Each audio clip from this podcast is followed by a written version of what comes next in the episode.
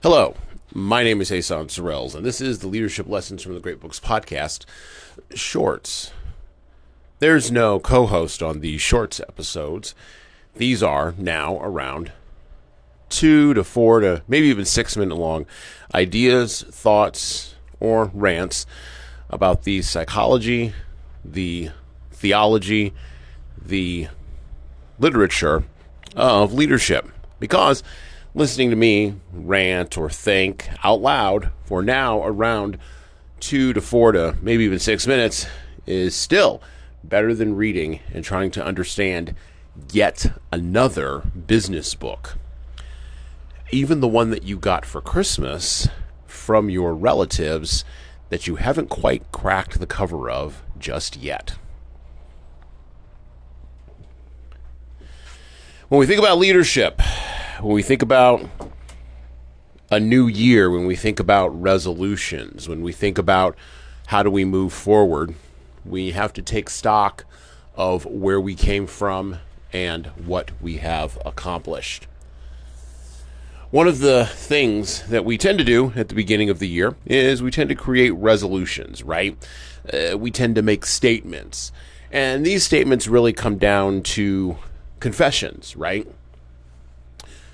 If we haven't done what we know we should have done as leaders in the previous year, our resolutions tend to look like, well, well, they tend to look like I confess that I wasn't good enough to my employees, or I confess that I wasn't as great a leader as I could have been. I confess that I made mistakes. I confess that I should have done better. I confess, I confess, I confess.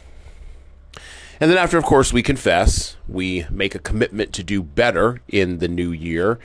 And then we proceed to do pretty much exactly the same thing in the new year after about a month or two of really trying that we were doing the last year, falling backwards into a rut of leadership.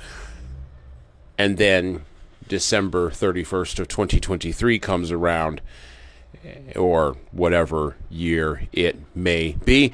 And we're back to confession. Wouldn't it be nice to get out of that little cul de sac? Well, a way to get out of it is through reading. A way to get out of it is through studying the great books of literature, which is what we do on this podcast.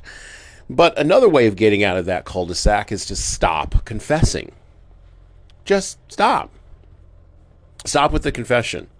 Instead, move towards commitment. Commitment to take action, commitment to engage, commitment to doing the things we know we should do for our people, for the ones who are following us and who look to us for guidance. Commitment is better, and leaders, by the way, take action sure, you can read Virginia Woolf and you can read Joan Didion, as we're going to do this month on the podcast.